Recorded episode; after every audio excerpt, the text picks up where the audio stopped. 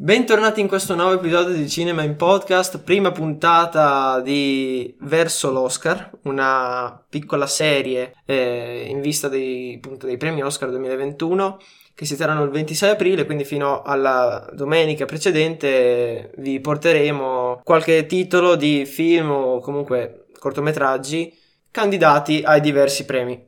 Iniziamo oggi con, prima, con il primo episodio, le prime due opere che sono due cortometraggi. Abbiamo deciso di iniziare da questa tipologia perché ci sembrava più varia rispetto anche alle solite recensioni che portiamo. Quindi abbiamo scelto due titoli. Il primo è Feeling Truth e è, è un cortometraggio live action, insomma normale, ecco, che dura più o meno 20 minuti e mezz'oretta, adesso non ricordo di preciso, che parla di un ragazzo che dopo, dopo, essersi congedato in una notte in una città americana, sinceramente non, non so quale fosse, comunque mh, mm, trova, incontra questo signore sordo cieco. e cieco, sordo cieco, non muto, vero? No, sordo cieco. Sordo cieco. Vabbè, muto è la conseguenza. Eh sì, però qualche cosina riusciva a dire, tipo Young Man, vabbè. Sì, sì, certo, ehm, poco. E quindi decide, diciamo, di aiutarlo. In realtà all'inizio non sa bene come comportarsi, ma diciamo, ovviamente punta molto su, sulla solidarietà che questo ragazzino dà al, al Signore e eh, riesce ad accompagnarlo per quella serata fino a che appunto i due non si lasciano. Lo lascia su un autobus e ritorna, diciamo, a, a casa.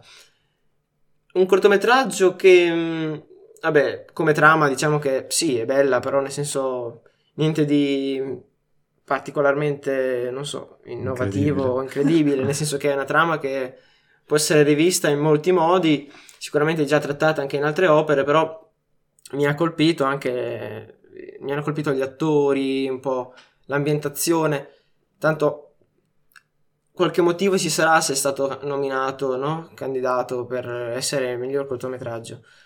E devo dire che sì, sicuramente non è un'opera fatta male. Voi che ne pensate? A, a me è piaciuta in sé, cioè non è niente di speciale alla fine. Però la regia, le musiche e comunque cioè in generale mi è piaciuto, non posso dire che è brutto. Non è che sia appunto niente di così innovativo o di speciale, però è gradibile, non annoia almeno. Ma devo dire che è un tema già visto, come ha detto Ale del resto, però non è che ci sia molto da dire su un cortometraggio. Eh, fatto con attori veri, cosa che secondo me l'ha penalizzato un po', però questo concetto voglio esprimere nella seconda parte della recensione dove parleremo del, dell'altro corto. Però diciamo che mi è piaciuta abbastanza l'umanità del protagonista per quel, per quel poco che ne ha fatta vedere. Perché diciamo che, ok, che aiuta questo questo signore, questo cieco e sordo. Però diciamo che non perde l'occasione in qualche volta magari di trarre vantaggio della situazione, come può essere durante l'opera che si compra da mangiare sia per lui che per il suo amico, sia magari gli prende un euro dal portafoglio e così via. Sì, però dai, riguardo invece al, alla fotografia che mi ha colpito più di più del resto, perché tanto regia per un cortometraggio sì, a meno che non sia di effetti speciali, eccetera, per un cortometraggio abbastanza mi azzarderei dire semplice da girare, nel senso che è, è una regia classica, insomma. Non è tutto però, incredibile. Esatto, però no, ben fatta nella sua semplicità, ma infatti non per forza si, fare, si devono fare cose sopra la norma per stupire, a volte si può stupire anche con qualcosa di, diciamo, che resta all'interno della media, però sì, come dicevo, la fotografia mi è piaciuta molto e, molto, e come diceva... Sì? Molto ombrosa, cioè io è molto... proprio sì. le ombre. Beh, anche sì. perché era di notte, tutto ambientato sì, di però, notte, però... Secondo me ci hanno marciato un pochino su sta cosa. A me piace, non so perché, ma mi è piaciuto abbastanza, molto la regia come l'hanno fatta. Eh. Cioè a me più che un film in sé sembrava... Cioè perché alla fine il film in sé contiene poco, cioè sembra tipo più una prova per testare la regia. Cioè, sembra più eh, tipo un, un, test, sì. più una specie di trampolino di lancio. Anche perché adesso non so chi c'è alle spalle male, perché magari qualcosina potevamo anche però, nel senso che mh, Ah, io ho visto che non so se sono magari giovani registi o... cioè, non dovrebbe essere niente di che. In Wikipedia non è che dice molto. Eh, eh, no, più che altro che sì, sì, sicuramente non sono registi affermati, dai, non penso che... Ma comunque hanno fatto un buon lavoro. Diceva Pietro anche prima con le musiche, anche a me hanno colpito molto per, cioè, per, per il contesto in cui sono state Soprattutto la inserite. Spanish music colpisce molto. Vabbè. Ehm, no, per il resto invece appunto niente, niente di che da dire. Passiamo all'altro cortometraggio che è titolo in italiano stavolta di Se succede qualcosa vi voglio bene eh, di produzione Netflix se non sbaglio, infatti lo si può trovare lì e, mentre invece quello di prima eh, si può tranquillamente guardare da YouTube. Quindi mm, cortometraggio questa volta animato infatti è stato candidato nei migliori cortometraggi di animazione e che io eh, avevo già portato nella rubrica Brezza Leggera in caso se una recensione un po' più emotiva, meno legata al cinema. Ma comunque adesso riprendiamo un attimo. Dico che mm, mi è piaciuto soprattutto il significato perché è allora un cortometraggio muto, innanzitutto.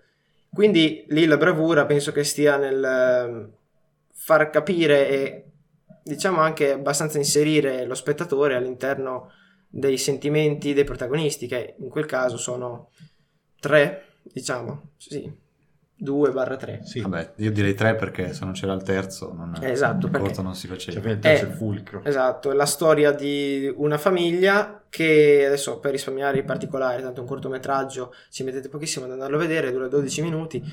eh, al seguito di un attentato alla scuola della figlia, questi due genitori, diciamo, Perdono la figlia. eh sì, la, la perdono e rimpiangono molto questa- questo fatto, questo evento. Quindi eh, il cortometraggio è un po' incentrato su quello, sul prima, sul dopo, sul mentre. Tutto disegnato eh, in ombre, come dire, eh, in Chiaroscuro. In chiaroscuro, ecco sì. E, mm, anche questo stile mi ha colpito molto, mi è piaciuto. Per il resto, niente. In generale, questo qui mi ha colpito di più, perché essendo un'opera muta, ha saputo comunque esprim- esprimere molto, molto, molto, anche senza parole, senza animazioni classiche.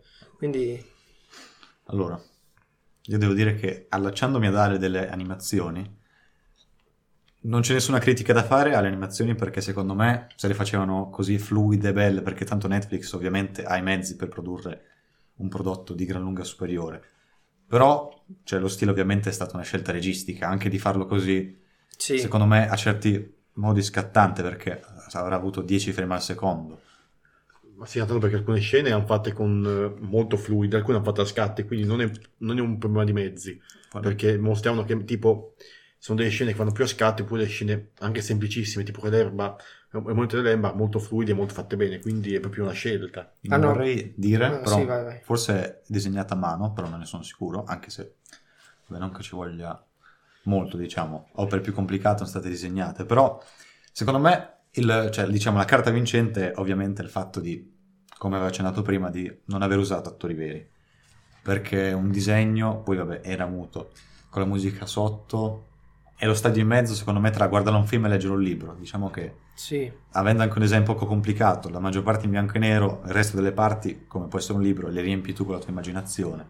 Anche all'inizio della trama, che non viene spiegato cosa era successo bene, cioè non si sapeva nemmeno che aveva una figlia, però c'era la tristezza che emanava, comunque iniziava già a sentirsi, non è che subito dopo, diciamo, il plot, la gente ha iniziato ad emozionarsi, anche prima, cioè comunque riusciva a trasmettere tutte le emozioni che anche dopo sono rimaste.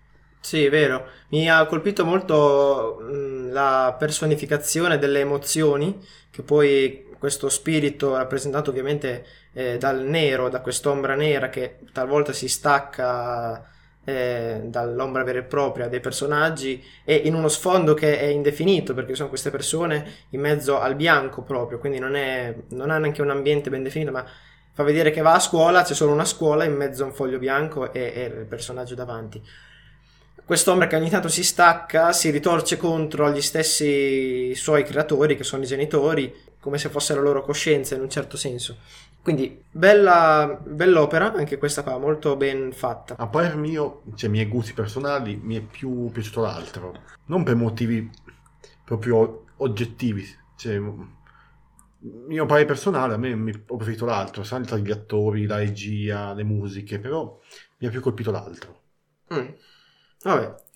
Quindi, questo era il nostro pensiero. Ovviamente sono tutte e due opere molto ben fatte, perché tanto questa nomination sicuramente è meritata. Poi non so come li siano andati a pescare, tanto, tanto, il secondo, ma il primo più che altro non so come li siano andati a pescare all'interno del marasma di cortometraggi che ci saranno su YouTube. Come hanno fatto a non prendere accendini? Non lo so. O prendere l'incubo 2. allora.